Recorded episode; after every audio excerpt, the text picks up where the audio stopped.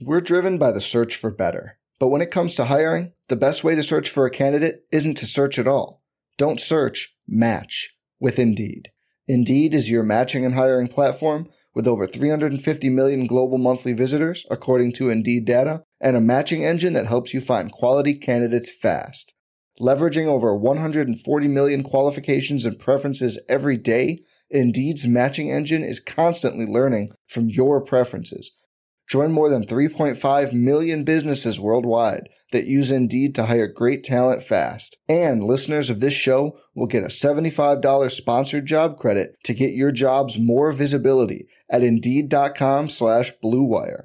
Just go to Indeed.com slash BlueWire right now and support our show by saying you heard about Indeed on this podcast. Indeed.com slash BlueWire. Terms and conditions apply. Need to hire? You need Indeed. NFL Week 12 is upon us, John McKechnie, and we are here to break everything down from a gambling perspective as we do each week. Uh, big slate, John, spread across multiple days, unique week, of course, with Thanksgiving. We got three games coming at us tomorrow. On Thursday, we get the first ever, the inaugural NFL Black Friday game between the Dolphins and the Tim Boyle led New York Jets. And with no teams on by, still a nice sized Sunday slate, right? You know, sometimes when you have these weird slates, you feel like you get a little short change, but we got a nice, robust early window. We still got four games in the late window on Sunday. And then, of course, the usual Sunday and Monday night football as well. Looking forward to diving in on all this with you, man. How are you? I'm doing great. I love Thanksgiving. I love uh, I love the full slate of action on on Thursday. It carries you throughout the day. Um, and then, you know, it's cool to have the Black Friday game, and Sunday's going to be awesome too. And you know what? Even Vikings Bears to cap off uh, the the weekend on Monday night, not bad, pretty watchable if nothing else. Yeah, I, am enjoying watching this Vikings team. Even the Bears have become uh, a little bit more frisky over the last couple of weeks. Getting Justin Fields back last week certainly helps there. Uh, excited to see your Ravens in action on Sunday night. But uh, let's dive in on the Thursday slate, John. We'll try to spend a couple minutes on each game and rifle through this uh, at a good pace. Packers, Lions. Lions, seven and a half point favorites at home. Our total up at 47. Am I wrong to, to be all over Detroit here? I think this is a it's the rare bounce back after a win spot uh, for the Detroit Lions, who I thought played a pretty terrible game. You know, just were handing turnovers to the Chicago Bears early on and then storm back late. And it feels like the Bears blow like five games a year like this, where they actually play pretty well. You're feeling pretty good. There's four minutes and 15 seconds left. How could they lose a two score lead? Well, they did. Uh, good on the Detroit Lions, though, to, to come back and win that game. You know, I was telling you earlier, that's the type of game that, you know, the, the classic Detroit Lions lose every single time. And I think for them to to find a way to battle back, not get the cover, which would hurt us in the Circa contest, but win that game outright, you know, you survive an ugly outing. And I don't think they're playing that bad again. Not at home, not on Thanksgiving, and not against an extremely banged up Packers team. Right. The the Packers injuries is what kind of uh, steers me towards the the Lions being able to, to get the cover here. You you know, at seven and a half, it's it's tricky. The Lions beat them pretty good earlier this season in, in Lambeau Field. And, you know, th- this really comes down to Jordan Love, right? Because Aaron Jones, we don't think he's going to play. Uh, AJ Dillon's been on the injury report. Emanuel Wilson went on IR earlier. So some Patrick Taylor action potentially. So basically, uh, it's going to be Jordan Love and a ragtag group of receivers that is also banged up as well. Musgrave is uh, on IR, I believe you said, and uh, Dontayvion Wicks got hurt. So, oh boy, it's it's a lot to ask of Jordan Love. So I, I think all three favorites not to spoil it too much, I think all three favorites cover on Thursday, but I'm the least confident in the Lions. But I, I do think that the Packers are just a little bit too short-handed on a short week to to uh, to stay in this. I, I, would rank it Niners, Lions, Cowboys. I think in terms of confidence, and it's it's really just about the number with Dallas and the fact that Washington. This, this would just be a very Washington thing to do to like show up in this spot after hitting rock bottom last week. Like that's yep. just kind of who the Commanders are.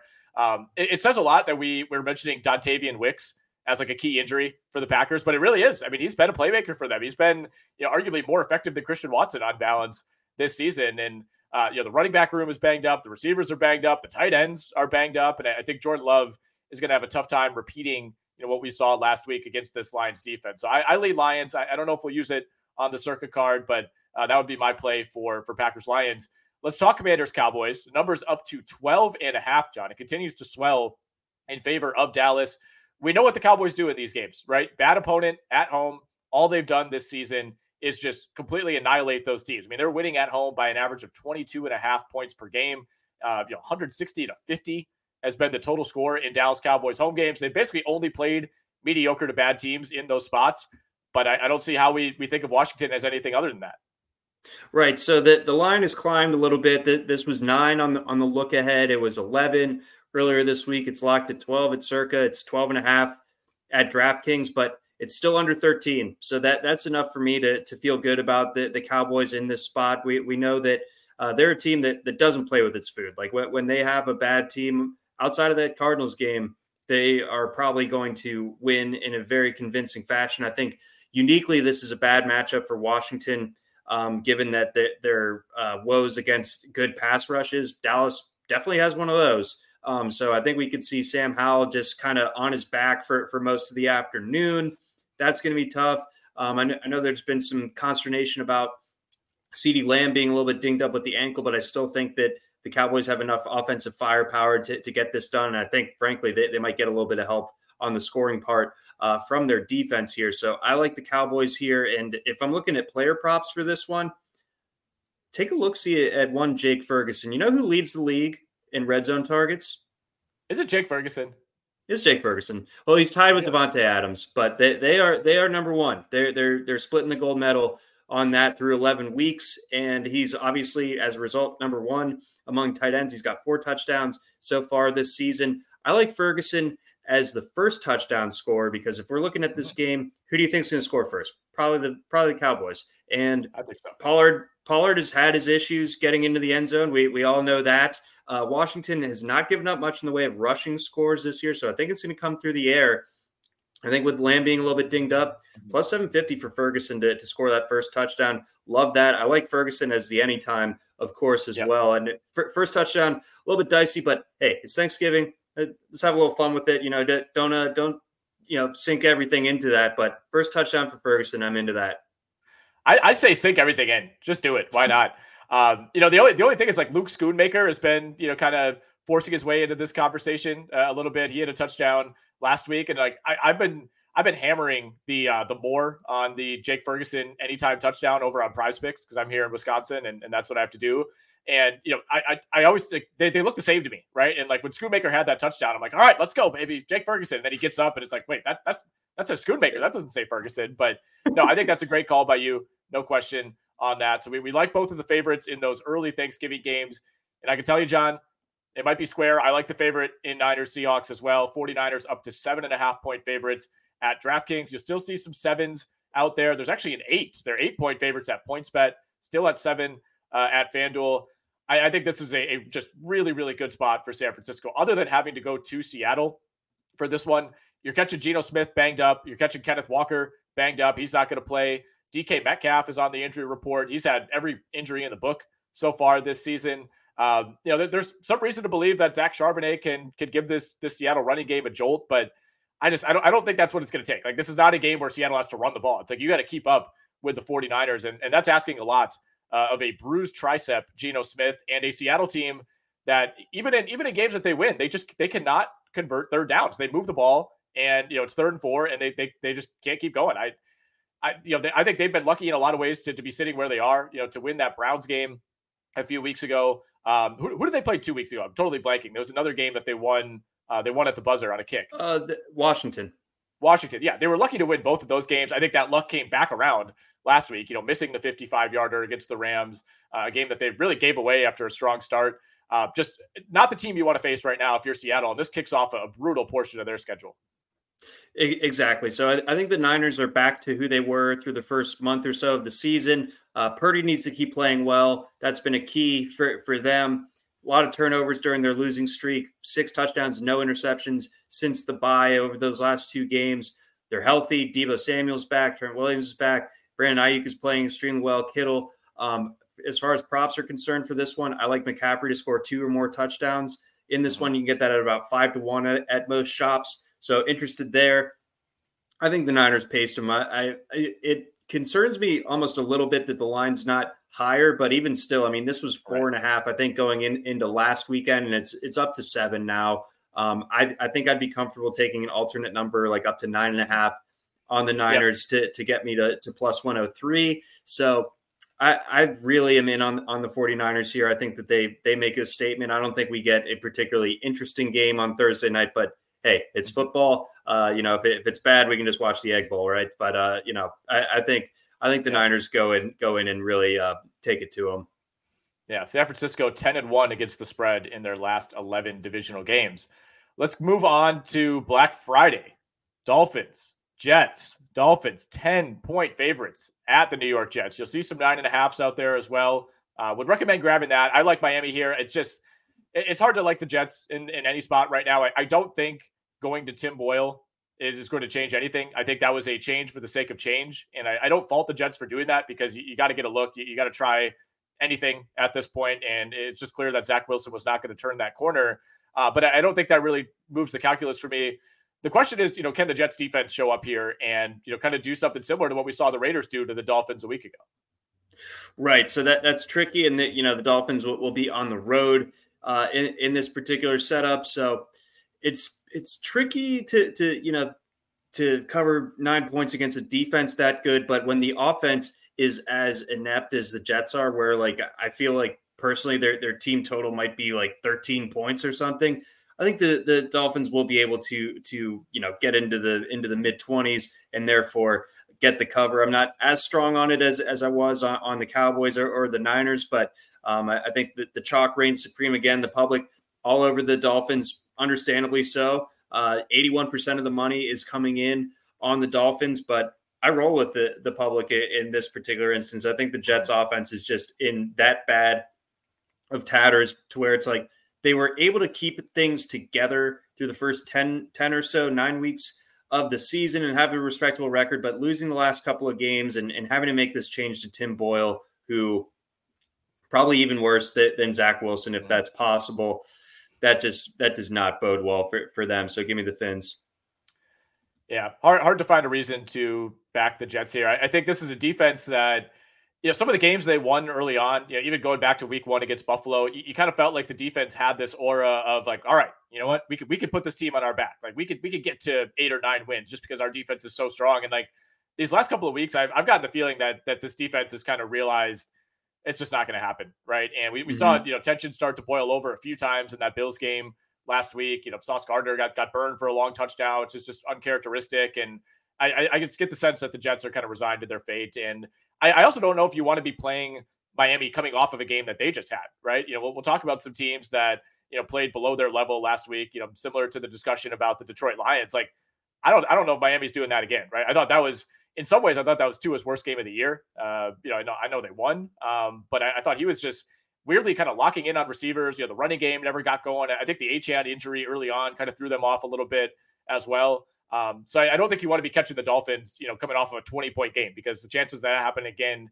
even on the road, I, I, I think are pretty slim. I, I do as well. So the, look for that bounce back. And, and yeah, I think maybe, you know, that defense is unbelievable, but uh, I think there, there's just a limit to, to that belief when, when the offense is so unable to hold up its end of the bargain. I think it wears on you after a while. All right, interesting one in the NFC South, John. Saints Falcons. This game is in Atlanta. Uh, you'll see some pickums out there. I know that's where it locked in the Circa contest. Uh, I'm seeing Falcons minus one and a half at FanDuel. Uh, I'm seeing the Saints minus one at BetMGM, Falcons minus one at DraftKings. So kind of pick your number on this one.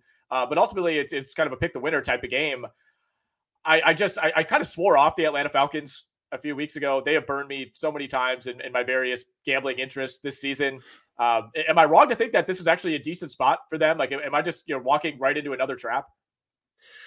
I, I think with the Falcons being at home, I, I, think that this is an okay spot for them. They, have had the week, you know, with, with changing over back to, to Desmond Ridder, and obviously we've uh, banged on Desmond Ridder pretty hard over the course of the season, but now they have the extra week to kind of dial things back in for for what the offense will look like uh, with him back at the helm. Um, I think when you look at the Saints, they're pretty banged up at key spots. If Derek Carr is out there, I think that that, that actually is a is a negative uh, for the Saints. But if Winston's out there, you probably feel pretty good about the, the Falcons being able to force some turnovers. So either way, I'm in on the Falcons on this one, which you know it obviously makes you feel gross. This is this is definitely a stay away as far as our our uh, Circa ticket is concerned. But I do side uh, with the Falcons in this spot. The injuries for New Orleans are what might make the difference for me. No Michael Thomas. Not that that's as big as it would have been three years ago, um, but still, you're down a weapon there. Uh, love A.T. Perry, by the way, in DFS oh, yeah. this weekend. You- uh, get him fired up.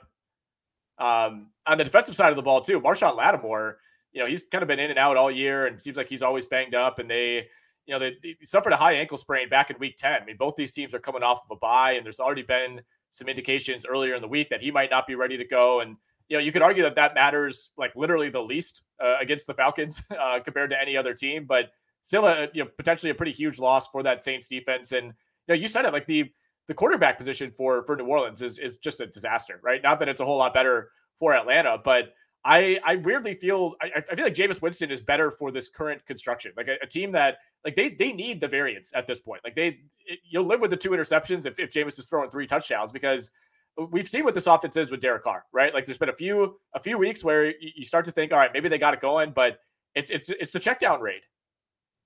It, I mean, it's it's awful to watch. Um, you you you get a guy like Chris Olave. I mean, the in game split in that Vikings game where where Olave through like the first half or up until uh, Derek Carr got hurt, zero targets, and then he still mm-hmm. ended up having a useful fantasy day because Jameis Winston at least knows, hey, Chris Olave is pretty good. I'm going to throw it in his direction and see what happens. Um, mm-hmm. So, yeah, if it's Carr out there, it's just going to be very vanilla. I think it's going to play into the hands of, of the Falcons defense extremely favorably. So, um, yeah, I think Carr would make me feel much stronger about about the Falcons in this spot. But if it even if it's Winston, I still feel good about Atlanta here. This RotoWire podcast is brought to you by my favorite meal kit, Factor. I gave Factor a try, and I can tell you firsthand eating better is easy with Factor's delicious, ready to eat meals. Every meal arrives fresh, not frozen, and they're chef crafted, dietitian approved, and ready to go in just two minutes. Every week, you'll have over 35 different options to choose from, and there's something for every diet, including Calorie Smart, Protein Plus, and Keto. And there are more than 60 add ons to help you stay fueled up and feeling good all day long. So, what are you waiting for? Get started today and get after those wellness goals. One of my favorite things about Factor is the convenience. We're talking meals that are good to go in two minutes or less. You can fuel up fast with Factor's restaurant quality meals that are ready to heat and eat wherever you are. There's no prep, there's no mess, no cooking, no cleanup, none of that. It's perfect if you have a busy lifestyle and you can't dedicate an hour plus each day to preparing lunch or preparing dinner. Factor is the perfect solution if you're looking for fast, premium options with no cooking required. Factor also offers options for every meal pancakes, smoothies, you name it. Discover a wide variety of easy options for the entire day, like breakfast, midday bites, dinner, whatever you need, Factor has it. Factor is also tailored to your schedule, so you can get as much or as little as you need by choosing your meals each week. Plus, you could pause or reschedule your deliveries anytime. We've done the math. We've run the numbers over here. Factor is less expensive than takeout, and every meal is dietitian approved to be both nutritious and delicious. Head over to factormeals.com slash rotowire50 and use the code rotowire50. That'll get you 50% off your order. That's code rotowire50 at factormeals.com slash rotowire50 to get 50% off today. We're driven by the search for better. But when it comes to hiring, the best way to search for a candidate isn't to search at all. Don't search, match with Indeed. Indeed is your matching and hiring platform with over 350 million global monthly visitors, according to Indeed data, and a matching engine that helps you find quality candidates fast. Leveraging over 140 million qualifications and preferences every day, Indeed's matching engine is constantly learning from your preferences. Join more than 3.5 million businesses worldwide that use Indeed to hire great talent fast. And listeners of this show will get a $75 sponsored job credit to get your jobs more visibility at Indeed.com slash BlueWire. Just go to Indeed.com slash BlueWire right now and support our show by saying you heard about Indeed on this podcast. Indeed.com slash BlueWire. Terms and conditions apply. Need to hire? You need Indeed. Every fan knows the right player in the right position can be a game changer. Put LifeLock between your identity and identity thieves to monitor and alert you to threats you could miss. Plus, with a U.S.-based restoration specialist on your team you won't have to face drained accounts, fraudulent loans, or other losses from identity theft alone. All backed by the Lifelock Million Dollar Protection Package. Change the game on identity theft. Save up to 25% your first year at lifelock.com slash aware. Uh, well, very prescient alert that I just got on my phone here, John. Ian Rapoport tweeting that Derek Carr was a full participant in practice today. He's out of concussion protocol. Dirty birds. Uh, so there we go. Bird it up, baby. Uh, all right, let's move on to Steelers Bengals. Uh, another game with a one point spread. Uh, you see mostly Steelers minus one. Uh, you, you, see some one and a halfs out there. Uh, I believe that's where it's at at FanDuel, but uh, mostly Steelers minus one. Low total, 34 and a half, as you'd expect. now we get the Jake Browning experience for the Cincinnati Bengals. what do you expect to see here? I, I'm leaning Steelers grind out a very 2023 Steelers win. Yeah, I don't think that that Cincinnati can do what Cleveland did. Um, you know, where where they're they're dealing with the backup quarterback situation. That they, they have an offense that that isn't going to be able to move the ball, um, but the defense is good enough to to kind of help them find their way to a win and and you know uh, mess up the, the Steelers offense enough to, to get it done. I don't really take much away from from Matt Canada being fired. I still think that this is a Steelers offense that's going to be in trouble the rest of the season, but I just don't think that the the Bengals defense is is quite good enough to to win them this game or keep them in it the way that the Browns was. So I like the Steelers here. I, I mean, I, I hope I watch as little of this game as possible. I mean, the, the total, like you said, really looks like a, an earlier season uh, Iowa Hawkeyes type of game. Now their totals are down in like the 26, 27 yeah. range, which is Disgusting. unbelievable. That that's going to give me some some interest on, on Friday. That's going to be an electric under to bet. But um, beyond that, um, the Steelers just go in and take care of business. They're they're going to win this game. I, I think that Jake Browning uh, he has no ability to push the ball down the field. Uh, there's going to be a lot of checkdowns. There's going to be a lot of short drives, uh, three and outs for the Bengals. Mm-hmm. Eventually, you know, one of Jaylen Warren or Najee Harris will, will break off the big run, and, and that could be like the deciding factor in what, what ends up being like a 17 to 10 type of Steelers win. So you watch Jake Browning really closely at Washington. Like, is there any chance that we're underestimating what he can be? Well, one of the greatest calls of my life was that Washington was going to make the playoff in 2016, and they did. Um, but that was the only year in which Jake Browning threw more than 20 touchdowns in any of his four years starting at Washington. He was like 16 hmm. touchdowns, 19 touchdowns, or 16 touchdowns, 43 touchdowns in that magical year, and then 19 and, and 17, something like that. So um, he he just was a legend for one year and is maybe in the league just because of that one year, all that all those years ago. Um, I'm I was surprised that, to see that he was the backup there in Cincinnati, but yeah, I don't I don't think that there's really he was he was a great ter- uh, caretaker. I thought last week mm-hmm. for for the Bengals, but they needed more than that uh, if they were going to catch up against Baltimore. And and I think in in this spot. Uh, especially with a week for the the Steelers defense to prepare and probably throw some crazy, you know, kitchen sink type of stuff at him. I think he's in for a long Sunday. Do you want to guess who is dead last in rush defense EPA on the year? Is it the Cincinnati Bengals? It's the Cincinnati Bengals. This defense has quietly mm. slid over the last couple of weeks. So that's that to me is it's not as much of a concern as going from J- Joe Burrow to Jake Browning. I mean, obviously that's a, a massive, massive downgrade, especially shot. for an offense. Well, for an offense that relies so much on on timing and, and kind of the the connection with Burrow and, and Chase and Higgins, like that's just it's kind of out the window now. You can't build that over a course of a week. But the, the defense had shown signs of slippage before we had any idea that Joe Burrow was banged up. And you know, Pittsburgh, we don't think of them as a good running team by any means. A lot of the advanced numbers would say they're actually solid. And I think, you know, the more we see Jaylen Warren, that's a big part of it. The touchdowns have not been there, but like yardage wise, yards per carry, yards per attempt, like they're they're doing all right in that respect. And I, think this is one where you don't have to ask Kenny Pickett to go win the game for you, right? And I think from going going to playing Cleveland last week to now at what's a just not a good Cincinnati defense. You know, they're they're probably average at best on the whole and just not very good against the run. I, I think this is a pretty good spot for Pittsburgh. Let's talk yeah. Jags Texans. Oh, go ahead. Yeah, just as long as Kenny Pickett uh, doesn't turn the ball over, I, I, think the Steelers win this one. Rather, it'll be a game that like it's a, it's a seven point victory for the Steelers, but it doesn't look that close. Yeah, yeah, I, I think I think yeah, I, I, don't think they run away with this game by any means. I don't think the Steelers are capable of doing that, and you know the 34 and a half total uh, would back that up.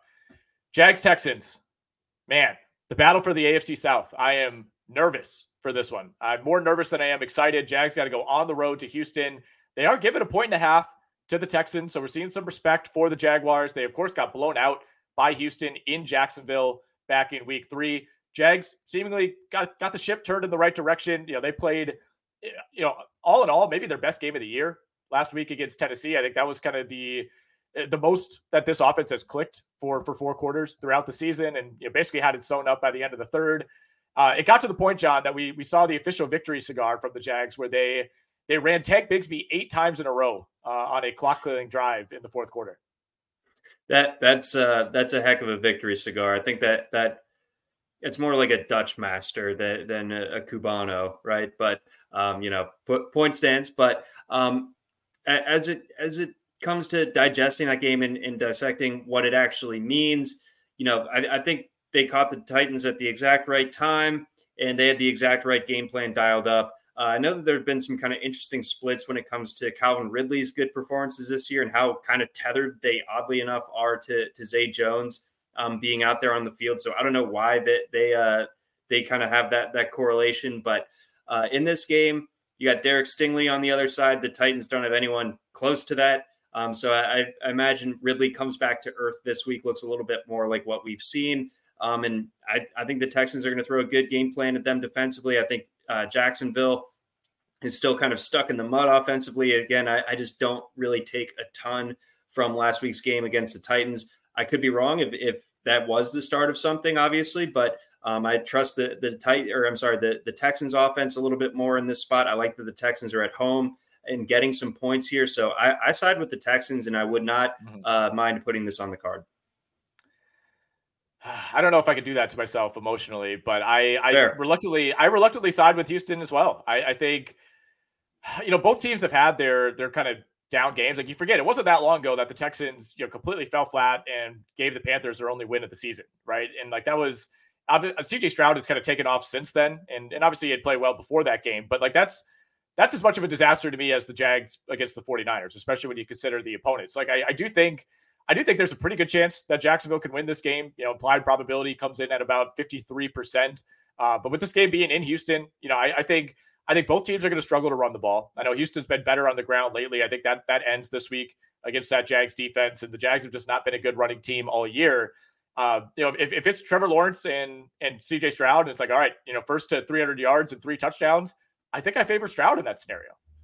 I, I would as well, and, and I, I still think that Trevor Lawrence is the better quarterback overall. If we had to like you know redraft all the quarterbacks, but mm-hmm. Stroud is in a, a, a, more favorable setup right now. Uh, I think to to have success in Lawrence, where Lawrence is playing on expert mode thanks to Press Taylor.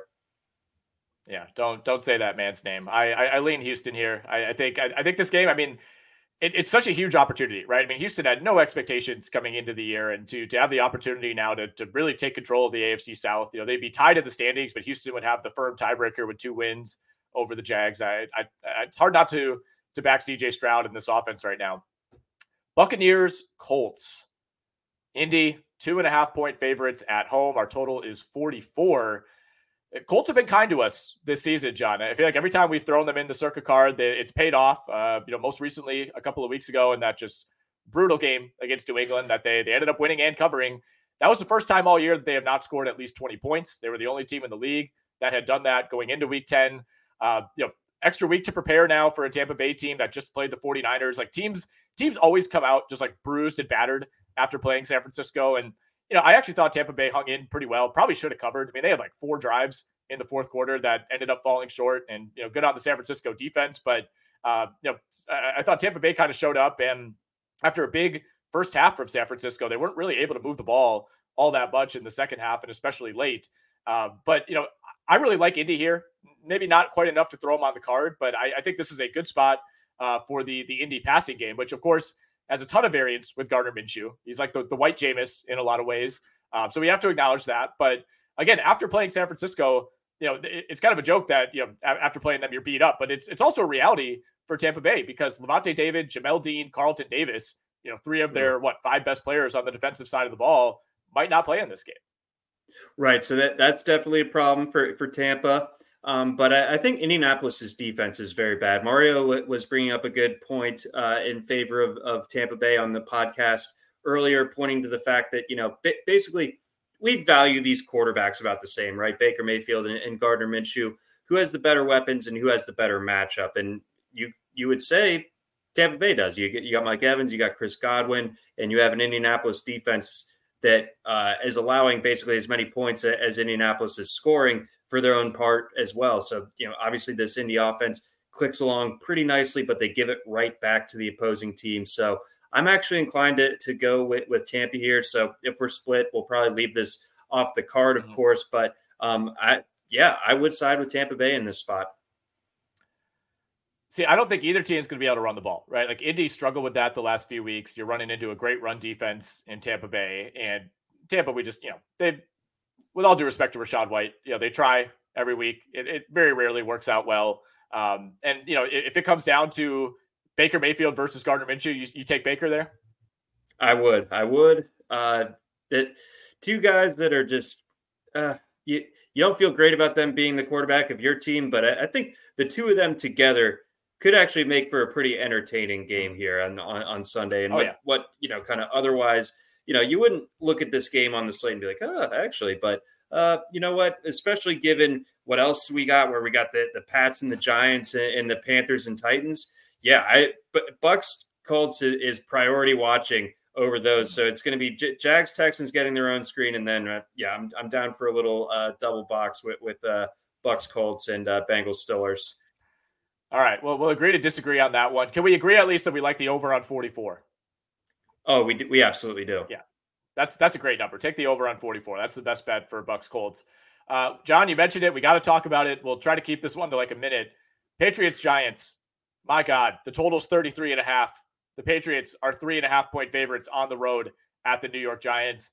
I, I want to stay far, far away from this one. I would love to say that it's a good spot for New England, but I, I don't know if we can confidently say that. We don't even know who's going to be under center plus three three and a half. I'm t- I'm taking the team that was getting points in in this one. Give me the G men. Give me the G men. I know last week it was probably more with just like weird divisional stuff and and Washington uh, finding a way to be the first team since 1984 to to sack the opposing quarterback nine times and lose by double digits. Um, but uh, yeah, I'll, I'll, take the Giants here. Maybe there's a, a little bit of a spark with uh, with Tommy DeVito. I would just uh, I will say, and I, said this on the pod with Mario, and I'm mm-hmm. sure that you you deal with it too, being a, a heavy Twitter user as well. I wish there was a way that we could mute Sopranos memes uh, uh, during Giants games. It was, it was played out a quarter into his first game. Yeah, like I was done with Sopranos memes in like 2019, and they they still are out there. Uh, you know that this is a you know there's a lot of Thanksgiving PSAs about you know don't put a frozen turkey in the deep fryer stuff like that. But my, my PSA to our listeners is mm-hmm. don't don't Sopranos meme when Tommy DeVito's on the screen. All right, we got a, a just a money idea here from our guy Benson. He says, "Hear me out on this. Let's move New England and New York and Carolina, Tennessee to Canton have them play on the same field at the same time in the Ultra Mega Hall of Fame game. I love this. I absolutely love this idea. Two games going on in the same field. Yes. Give me all that. Yeah. That how else I mean, what better way to make those games watchable than having what 44 men occupy, you know, a, a hundred yards of, of field. That's a beautiful idea. That's that's galaxy brain that that we we've come to expect from our guy Benson. Uh, Power Lifter USA says, uh, here's his parlay for the Thursday slate, by the way. Take the Lions money line, uh, get alt lines on San Francisco and Dallas. Take the Niners at two and a half, Dallas three and a half. I'm okay with that. Yeah, that, that's the teaser. It's not the Benson pleaser, but it's the teaser. No. Yeah, much, much different from the pleaser. Uh, last thing I'll say on Pat's Giants, John, is the, you know, for so long you could kind of ride the Bill Belichick against a terrible, inexperienced quarterback narrative. Is, is that still alive in any way? I don't think so.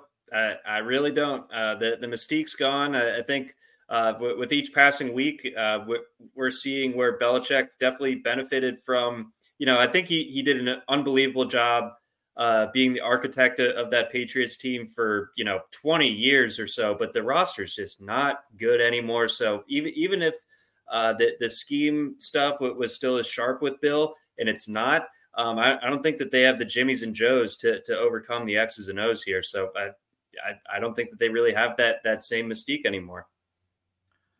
All right, that brings us to Panthers Titans, one of the participants in the Ultra Mega Hall of Fame game, which will be happening in Canton with both teams playing on the same field. Uh, Titans given three and a half at home. to the Carolina Panthers. 36 and a half is our total. If, if there's a chance for the Panthers to get their second win of the year, is, is this one of those spots? I'm saying it's a Will Levis bounce back game. I, I think the Titans get get off the mat here. I, th- I think that uh, the Panthers just really are that bad. I think that they they put their stamp, they they stake their claim to being the worst team in the NFL coming out of this game. So at three and a half, it, you hate trusting either of those teams with that. And, you know, generally I'd be inclined to, to just take the points on either side of this one. But I think the Titans get this one done. It's really hard to put stock in in Carolina right now. And, you know, we're like bouncing back and forth between play callers. Uh, you know, they feel like they're kind of grasping at straws. Frank Reich has aged like 40 years since taking that job. It, it just feels like after every loss, you could picture him like walking up to uh, to, to, David Tepper's office and just getting a tongue lashing. It, it, just feels like that relationship is doomed. Like I, I don't know if he makes it through the year. I, I, think firing a coach in this situation makes no sense. But I also think, like out of frustration, like if, if they get housed in one of these games, it might just be time to pull the plug. You know, from from Tepper. And they're they're just a, a rudderless ship right now, and you know they, they have no ability to to rip off big plays. That that's the thing that stands out most to me when I watch Carolina. It's like they're not they're not completely incompetent. Like you, you watch teams like, you know, the Giants for the most part, you know, the Jets, even the Patriots. It's like some of these things that these teams are doing are like borderline laughable. And like I don't get that with Carolina. They're just they're just like boring. They're slow. You know, it's it's third and eight, and they're throwing it four yards and getting tackled immediately. Like I just, it, it, it almost feels like they're playing to lose. Like it's just a it's a really strange team to evaluate. Yep, uh, I alluded to the to the Bryce Young uh, throw heat map uh, a couple weeks ago. It still remains the same. He cannot throw it over the middle. It's it's shortened to the boundary, and uh, the mm. corner just comes up and makes the play and stops Adam Thielen, and that's kind of it. And then uh, you know Miles Sanders going for mm. two yards, and uh, we're punting. So that that's just kind of what the the Panthers' experience is. Yeah. It's gross. Uh, give me the Titans. Yep. All right. I like it. I like it. Uh, let's move on to Rams Cardinals kind of a fun game. I guess technically a fun game in the NFC yeah. West. This game's in Arizona. The Cardinals are one point favorites at home, and our total is 44 and a half. I would be very wary of including this one on the circuit card, John, because I don't know if we're going to get any injury confirmation on Cooper Kupp or Puka Nacua before that initial deadline tonight. Right, and and you know it's said as a, as a pick 'em over there. I will say, even if the the Rams were at full strength and, and the line what was a pick 'em still, I'm still on the Cardinals here. I think that they are a better team with with Kyler Murray back at the helm. That they're they're out of the basement. Uh, if nothing else, are, are, they a top 20 team? Still, probably not. But um, I, I, think that there, there's still enough there. Um, you got James Conner back in the fold too. Um, I, I, do a radio spot out in Phoenix uh, on Tuesdays. My guy Bob Kemp. Uh, he noted that Kyzir White is out for the season, so that that does hurt the, the uh, Cardinals defense a bit. But even still, something's up with the Rams on, on, offense. I know that they get Kyren Williams back, and fantasy people are excited about that, but I don't think that's actually an exciting development. I don't think that he's going to be able to do what he did to the Cardinals earlier this season. It's in Arizona. I like Arizona here. Other than the Clayton Tune game, Arizona has hung around with just about everybody. I thought I thought they played San Francisco about as well as they possibly could have, given the talent discrepancy, given the coaching discrepancy in that game early in the season. That one's always stuck with me they absolutely should have won last week against Houston. I mean, the Texans were begging the Cardinals to win that game, and they they had like three drives that felt like they were moving right down the field, got to like the 35 yard line, and then completely stalled out. Um, you know, I, I am not really sold on this Rams team at all. I, I, think they had somewhat of a fluky win last week against Seattle as well. You know, Seattle should have been up 17 nothing and probably put that game away before halftime. Rams season is, is on the line here, though, right? I mean, if they lose this one, any hope of of grabbing that seven spot in the NFC is probably out the window. But again, we're monitoring Kupp and we're monitoring Nacua. Um, you know, Kupp feels like a true 50-50. Nacua, we've gotten almost no information. You know, McVay just said on Monday that he has a shoulder injury. We have no idea how severe it is. Um, but if you're already feeling the Cardinals, man, and, and, there's a chance that one or both of those guys are out, uh, I'm certainly not going to talk you out of that. And uh, it, I think an anecdote that I think the listeners will like for a little backstage bit for us uh, when we were making our card last week. Uh, it was down to the the Cardinals and the Rams as our last pick. And I text you on Saturday morning, dude. I had a dream that the Cardinals got destroyed. We got to go with the Rams. it worked. It sure did. It sure did. I, I think the did the Cardinals push in the circuit contest. I think I think it closed at four. Was it five? Oh, but then uh then the Texans still would have gotten it right. Well, yeah. What was the was it 24-19? I think it was five points. Yeah. Either way, we made the right call on the Rams, Yes. and I when I was watching that game, you know, Rams Seattle in the late window, and I in my in my pick'em league, which I take very seriously uh, with my my college buddies. It's you know a high high competition league, not a high money league, um, but there's a lot of a lot of trash talking going on. Oh, I yeah. thought I picked Seattle, and I was you know I was talking all kinds of trash when they're they're moving the ball down the field, and then somebody's like, "Dude, you picked the Rams," and I was like, "Oh my god, what am I doing? I'm an idiot." Uh, it ended up paying off. So thank you for your dream. And if you if you have any dreams between now and like 8 p.m. when we got to get these picks in, uh, by all means, let me know. Um, all right, let's talk Browns Broncos as we move through the late window on Sunday.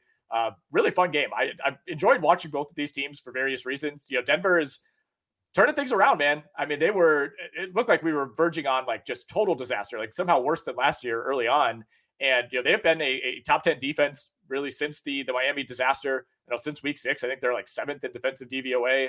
Uh, that stands out when you watch them. You know, offensively, you're still not blown away. Like they they do feel like they've kind of recommitted to the running game, and that's been a lot more effective. You watch Russell Wilson, and it's like, all right, he'll hit one like crazy throw to Courtland Sutton at some point during the game. He'll have one or two to Jeudy, and then everything else is like these design screens, these tunnel screens, these dump offs to tight ends. Like they're, it feels like they're being very, very careful with Russell Wilson. That they are, but you know the the results. Uh, it's hard to argue with with them. Uh, of late, I thought there was an impressive win o- over the Vikings th- this past weekend on Sunday night. Um, you, you know, Cleveland, the deep the defense has to do it for, from here on. I, I think that DTR played well enough la- last weekend against the Steelers and everything, but um, I, I don't really trust him on the road in this spot against Denver. I think Denver's playing well enough on offense to where like they, they'll be able to get to like 17, maybe 20 points here. And I, I'm just dubious that the Browns are going to be able to to answer offensively, and and eventually that defense is going to run out of steam during this game, give up a score. So I, I like Denver to cover this one. I think it's going to be a hard fought game uh, that probably isn't decided until the until the final minutes. That's kind of how both of these teams have been having their games uh, result over the course of the season anyway. And wouldn't it wouldn't surprise me if that continues here. But I do like the Broncos. I'm I'm really split on this one. I I lean Denver because of the quarterback play, and you know, good on DTR for for getting the win last week against Pittsburgh. It wasn't impressive. You know, he made some throws on that final field goal drive, uh, which I, I felt like were a couple of his best plays of the entire afternoon. But he had to, he dropped back 44 times. you know, I I just I don't think I don't think that's sustainable, right? Like you need to you need to be able to get the ground game going if you're Cleveland. And I don't know if that's going to happen. Like I, I, thought Denver did a pretty good job against Minnesota. Um, obviously, Mm-hmm. they did a great job against Kansas City a couple weeks ago. Uh, you know, shut down the Bills to some degree, although the Bills shot themselves in the foot four times in that game. The, the thing that would hold me back on Denver is, you know, their last three wins, especially, have been almost entirely due to timely forced turnovers. and you can say that's a skill for some teams. You know, it, it- other people would say it's a fluke, but they forced 12 turnovers over the last three games and they've only committed two of their own. Like, can can that continue? Right? Like, if you're not if you're not forcing two, three, four turnovers in a game, can Denver hang in? With uh, with with Dorian Thompson Robinson on the other side, I say absolutely. And if if DTR uh, didn't turn it over at all last week, uh, I'm I'm blanking on whether he did or not. I think he did. He had he had one. Okay, he had one. Uh, that could that could easily be three this week, frankly. So that, that maybe that that will be a concern for Denver Mhm. moving forward. But against a, a quarterback that that I believe is as turnover prone as DTR is, especially if they ask him to drop back thirty, even 30, Right. 35 times. That I think they're they're begging for trouble there. And I, you know the the combo of uh, Jerome Ford and Kareem Hunt, I don't think it's enough to carry them and kind of offset the the lack of quarterback play. Yeah, if you could, if you tell me that Thompson Robinson attempts more than 30 passes in this game, I think Denver wins. I think that's not a good sign for Cleveland. No, All right. not at all. Yeah, well, we'll have to discuss how strongly we feel about that because I you, you're you're making me feel a little bit better about the Broncos, and you know at one and a half, I don't mind that number. Chiefs Raiders, AFC West, Kansas City looking to get back on the right side of things. They, I, I thought for the second time this season, John drops cost or cost Kansas City a game. You know, it was the case in Week One against Detroit. I don't think we can say that was the case when they lost to Denver. Um, but now two of their three losses have been almost entirely pinned uh, on drops. And it's not only, you know, Marquez Valdes Scantling, that's the one that's going to catch most of the attention. The Travis Kelce drop on third down, you know, when, when, you know, Kansas City really needed to, to move the ball, burn some clock. That was huge. And the Kelce fumble as well. Yeah. He's, he's good for like one killer fumble a year. So hopefully he got that out of his system. I, I don't think, you know, that's going to be a trend or anything, but I'm not anywhere close to panicking on KC. I want to be clear on that. They just won the Super Bowl. You know, I they, they get as much benefit of the doubt as anybody, but it just I feel bad for Mahomes. Like that was another thing I, I thought watching that game. It's like he's he's such a good sport about it. He's such a good guy. Like he's never going to have like the Brady Rodgers reactions, but right. he just looks lost. He's just like, you, you got to be kidding me, man. Like I'm I'm giving you perfect throws in perfect situations. And I, I, this is not something that you fix week to week. I don't even know if it's something you could fix between now and the playoffs, right? And I still think Kansas City probably wins 12, 13 games, and they'll they'll be the one of the two seed in the AFC. And it certainly helps that you know Cincinnati is no longer a player, and Buffalo may no longer be a player. Like they they might very well make the Super Bowl, but I, I just these drop issues, man, are it's really really tough to account for because it, it just feels like it could rear its ugly head at any point, and obviously it did last week. Yeah, and like exactly, like where is the fix exactly? Because I think that like Kelce's usage is already maxed out, and may, maybe the, the returns on Kelce at this stage, you know, people have for a couple of years like been wondering where the cliff is with him because you know he's just a few months younger than Rob Gronkowski. Like it's crazy that that he's been as effective as he has for for this long, um, and there's really no other legit options in this group. So with, with the drops, it's like Mahomes is putting the ball right on the money. That that MVS one, a couple of Justin Watson instances, Skyy yeah. Moore, eh, him not developing, and Kadarius Toney that that trade being a flop. I think it are two things that have set this offense back. So Mahomes, I mean, we're trying to trying to figure out how I want to phrase this, but uh, basically, uh, since I've been been home all week, I, I've been uh, indulging in a lot of uh, like ESPN, like First Take and the Herd and oh stuff. And oh boy,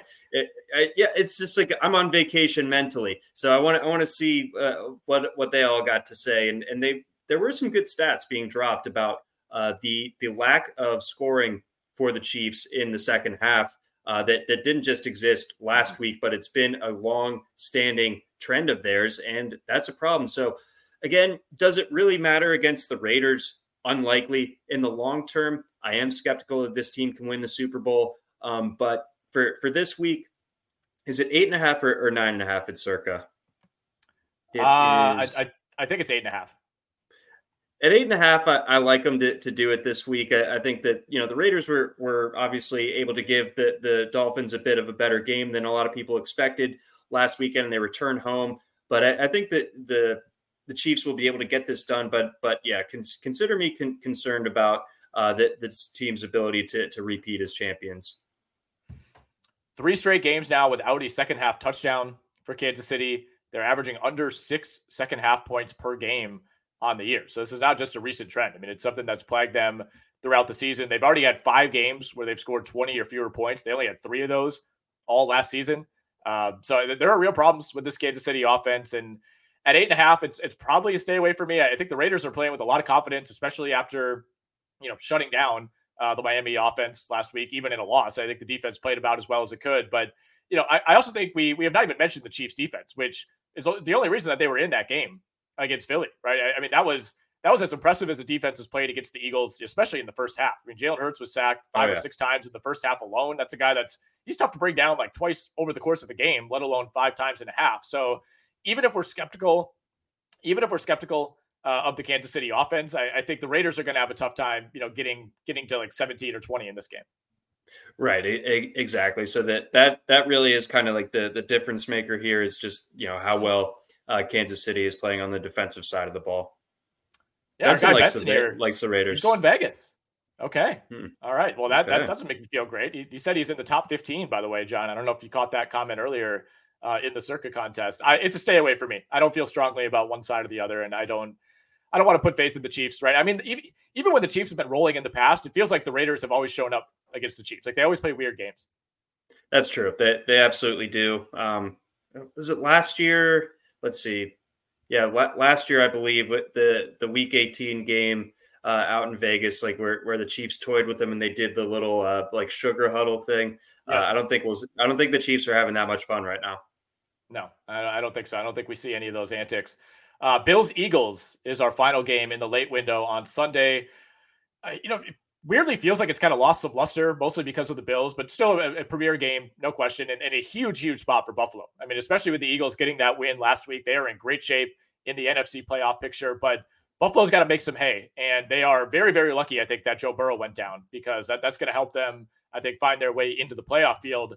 Uh, how much stock do we put in Buffalo? You know, bouncing back in some ways last week against the Jets. Yeah, I've been going back and forth on, on that all week because it was a, a pretty good offensive performance uh, by the Bills against one of the best defenses in football. But I think at the same time, the Jets were putting its own defense uh, in such tough spots throughout the course of the game, all the short drives and everything, to where it's like, uh, I mean, of course, the dam was was going to break eventually, and it did. So um, there, there's that to keep in mind. Like, you know, how much do you take away from that offensive performance coming in here? But I, I think there is something to be said where where I, like the pressure's on the Bills to to get wins and and you know put themselves back in the playoff picture, but I feel like it's not as pressure packed in this particular spot as as it normally would be if they were you know a, a team that was know, seven and seven and four coming into this game, something like that. I think they can play a little bit looser here, and I think that there's also something to be said for uh, this Eagles defense that if those drops were caught, that secondary was getting torched by not great receivers. And yeah. you have a very solid receiving corps in, in Buffalo with, with Stefon Diggs and Gabe Davis and Khalil Shakir starting to show up a little bit and Dalton Kincaid playing pretty well of late. So I don't know. Like that, this could be. I, I, think more than anything, I'm, I'm inclined to to say that this turns into a bit of a shootout. I, I like the over, even though it's pretty high. I think it's 48. Um, as far as picking a side here, it, I I keep going back and forth. I, I, can't get comfortable enough with either side to to put it on the card. Maybe you can p- make a better case for it. I think the Eagles win, but yeah. I can. There, there's just too many ways in which I can see the the Bills, um, you know, being able to do it, especially with the Eagles kind of having to put everything that they had into that win on Monday night.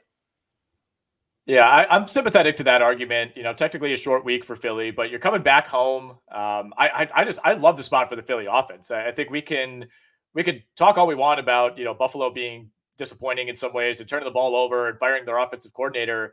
I've never really been of the belief that the offense has been the issue. I think the turnovers have been really the reason that they made that decision to fire Ken Dorsey, and I, I don't think that's on him. Yeah, I think they needed a fall guy, and and you know I think that kind of ballooned a narrative that was wasn't really true, right? I, I think it was Mina Kimes right. who threw that tweet out last week saying like, yeah, every single you know major advanced stat indicates that the Bills are still an elite offense. Uh, I'm worried about the defense. That that to me is the bigger concern here. Like, can you know we, we saw Philly you know struggle against Kansas City for three quarters. Um, I, I, think this is a much easier matchup, right? It's a it's a Bills defense that slipped, that's had some injuries. Um, but if this turns into a shootout, I, I probably want to stay away. Like I, I, do think the Bills, I think the Bills could score with Philly. It's just a matter of you know who could get more stops, and I I, I trust the Eagles here. Like I, am pretty firm on the Eagles winning this game, but at three and a half, I'm not going to push for it to be on the circuit card. Uh, let's get to All your right. team, John. They're playing on Sunday night. Ravens at the LA Chargers. Call me a sucker. I love Baltimore minus three and a half on the road. I do too. And I, I actually, unfortunately for us, this isn't like a super public pick. It's actually fairly split. Um, that like 54% of the bets or uh, of the money, I'm sorry, is on Baltimore here. So we're not we're not looking at the 70, 80 plus percent that we we are for some of those other picks or the the Thursday games that that we like um, as well. I know losing Mark Andrews stinks for for the Ravens, and that could you know kind of uh, lower their their overall ceiling this season a little bit. But I think quietly, Odell Beckham playing pretty well of late. Um, he he looks a little bit kind of similar to how he used to look, and that's been a nice, refreshing development. Uh, Rashod Bateman has looked a little bit better of late. The defense is still very strong. They're going to need to, the linebackers are going to have to come correct as far as stopping Austin Ekeler as a pass catcher because he's kind of like that chain mover uh, in the passing game. Justin Herbert's been playing extremely well of late. I, I do think it helps that Baltimore is supposed to get Marlon Humphrey back. So his physicality against Keenan Allen, who's been a little bit dinged up in his own right, I think that that certainly plays to Baltimore's advantage. Um, there's no real home field advantage for, for the Chargers. Um, I think that Baltimore goes in there and and you know makes eh, maybe not a statement, but I, I think that, that they're going to be able to, to cover this one. I, I, think that this one uh, should indeed be on the card. Yeah, I wonder if there's a little bit of hesitancy on Baltimore just you know, after the Mark Andrews injury, and I that's big. It, it certainly impacts things, but I don't know that it impacts this game as much as it does you know the AFC title game, right? You know, I, am not right. I'm not super concerned about that. Bengals or Bengals Ravens coming in on a long week as well. Uh, you know, barely a true road game as far as what the crowd is going to look like out there. Um, and, and the Chargers to me just seem like a dead team walking. They've kind of been that way all year, but to lose that game in Green Bay the way they did, uh, to see Justin Herbert react the way he did, like you almost never see that, right? You see no emotion from this guy, and he's no. shouting at the offensive lineman. He's despondent. You know, Brandon Staley's getting after it with reporters. He's just, uh, he, I, I, don't know. Brandon Staley's not a good coach, man. And this defense without Joey Bosa, too. That's another thing. Uh, already a shaky defense. You lose him. Austin Ekeler looked awful last week. Yep. He, he did hit his over 55 and a half yards that we handed out, but it didn't look great. Uh, looked kind of more like a Jerome Bettis uh, type of performance from Austin Ekeler. And the, the Chargers have allowed over 300 yards rushing over the last two weeks to Detroit and Green Bay. Like Green Bay can't run the ball. Aaron Jones got hurt early in that game, and Green Bay still got over 100 rushing yards. I mean, they're I, I think Baltimore is going to tear them up. Yeah, I mean, uh, you you don't want to have a bad run defense when you're playing against Baltimore. Like, not only can Lamar Jackson hurt you in that sense, but um, you know, Gus Bus has been ridiculous yep. that this season, especially in short yardage situations. And Keaton Mitchell, uh, you know, last week uh, he didn't get enough touches to to really uh, totally tear it up, but this week he's still going to get those opportunities. I think you know we're looking at seven or eight Keaton Mitchell carries, and one of those could be you know down the sideline for big damage or a touchdown. Achane Jr. Keaton Mitchell, yeah, this mm, this could be the week right. for him finally. Um, all right, let's get to the Monday night game. Bears Vikings. Minnesota three and a half point favorites. Got a lot of three and a halves on the board this week. I think that right now at DraftKings, there's five games that are sitting at three and a half. Uh, you know, obviously hard not to like what Minnesota's doing right now, even after the loss to Denver. You know, Josh Dobbs has got to breathe new life into this team. They're still in pole position for that wild card spot in the NFC. But uh, what do you say at three and a half here? Is that is that a little too much? I think it is. Uh, I think the Bears having Justin Fields back, um, you know, kind of getting the, the fruits of the labor with, with the, their trade deadline move to, to get Montez Sweat. Um, I think the defense looks a little bit better. They're able to turn Jared Goff over a lot last week, something that Goff has been, you know, able to escape from the entirety of this season until last weekend. So uh, you run into a quarterback that we kind of feel like is maybe not on borrowed time, but that like the other shoes got to drop with, with Dobbs at some point. And I, I, don't think you can say that like he was completely at fault for for them losing uh, last weekend in Denver. But I, and maybe the Bears really aren't the team to to be the one that that make him look uh, mortal once again. But I, more than a field goal, it's just a little bit tough tough to trust the Vikings. Uh, and it doesn't look like Justin Jefferson's going to be ready for for this one. For, from what I've seen, again, again, we're recording a little bit earlier, so we don't know quite as much. We don't have the Thursday injury reports, but doesn't sound like sound great for for him being able to go. I like the Bears to to keep this one close. Yeah, I, I, feel the same way. I, I, think at three and a half, I lean Chicago. I, I, still think Minnesota wins this game by a field goal. I, don't think they're losing at home to the Bears. Uh, you know, Justin Fields, I, I, thought uh, comported himself fairly well last week, especially as a runner, and and obviously that's just something that Tyson Bagent wasn't really giving them. And you know, the first time these teams met, we didn't really get a representative sample, right? That was the that was the Bagent game, uh, you know, his right. debut, and, and, Kirk Cousins was still at quarterback for Minnesota, so I think you kind of throw that one out. You know, I, I don't I don't know that the other shoe has to drop with Dobbs. Like I, I'm not saying he's going to be you know an MVP candidate or anything like that, but I I, he's been doing this all year, right? Like I don't think this is some like crazy two game run for him. Like it's it's not a, a mm-hmm. Linsanity situation. Uh, like the ability to evade sacks, right? I mean, like, there were three or four times he should have been dead to rights. One of them he ended up throwing a touchdown uh, against Denver.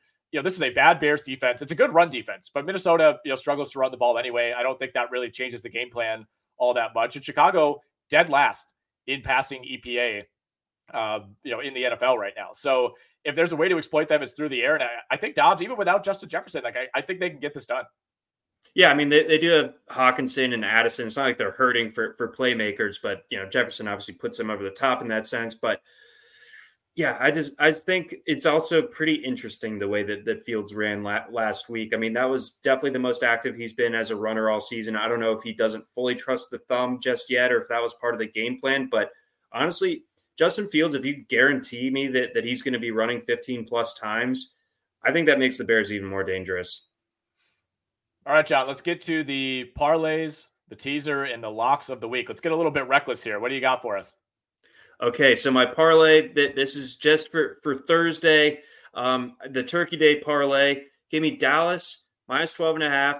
Give me Jake Ferguson uh, first touchdown plus 750. So that that those two things tethered together, that pays out 12 to 1. Okay. Okay, I like it. We're going heavy on the Jake Ferguson props today. Uh, I'm, I'm, going just with a you know classic three team money line parlay, John. We are taking the Baltimore Ravens, we're taking the Houston Texans, and we are taking the Pittsburgh Steelers. Those three money lines pay out plus 480 uh, if you hit all three. Teaser this week, we're going with a six and a half pointer. Uh, we are teasing the Detroit Lions down to minus one. They're at seven and a half. We are teasing the Dallas Cowboys from 12 down to five and a half. We are teasing the San Francisco 49ers from seven uh, down to 0.5. So that gets you to plus 150 on the six and a half pointer. Okay, we, we like that a lot. I, I don't show me where it loses. I don't see it. I, I think I think the the potential for you know catastrophe here would be somehow Dallas just not showing up and you know Dak turning it over three times in the first half and they they win that game by a field goal. Um, but you know, unfortunately, there was not a like 12 point teaser available. So Detroit minus one, Dallas five and a half, San Francisco just has to win that game straight up against Seattle plus 150. Uh, who's your best bet slash lock of the week for week 12, John? Uh, it would be the, the San Francisco 49ers minus seven. Uh, so that that's just kind of standard. But if if I were feeling so inclined, uh, you can get them for plus 165 if you bet them minus 13 and a half. I don't know if anyone else is feeling that crazy, but uh, it wouldn't completely shock me. And, uh, you know, I would toss on uh, McCaffrey scoring two touchdowns in that one. I, am not technically proficient enough to, to get that uh, dialed up uh, right, right, this second on, on the old parlay cal- calculator, but uh, I would also package those two up as the, the Niners minus seven or minus 13 and a half, whichever you prefer, and then McCaffrey two or more touchdowns. Okay. Uh, quick news item to pass along. Just got an alert that Aaron Jones is officially out. Uh, kind of figured that would be the case, but uh, want to want to pass that along for the live listeners. Uh, John, my best bet. I'm going with your Ravens. I'm taking Baltimore minus three and a half. They're going on the road. I know it's a long trip, cross country, uh, but you know, extra time to prepare after playing on Thursday. And I, I, think this Chargers team is is dead, man. I think this could be dead for Brandon Staley if this ends in a blowout. And frankly, I think it will. So I'm taking Baltimore minus three and a half. All right. Thanks, everybody, for listening along live. Uh, Benson, especially our guy, always ride with us in these streams. We appreciate it. Uh, you can listen, of course, to the archive version on Apple Podcasts, on Spotify, wherever you get your podcasts. Best of luck if you're betting NFL Week 12. If you're listening to this pod, we sure hope you are. We'll be back next week.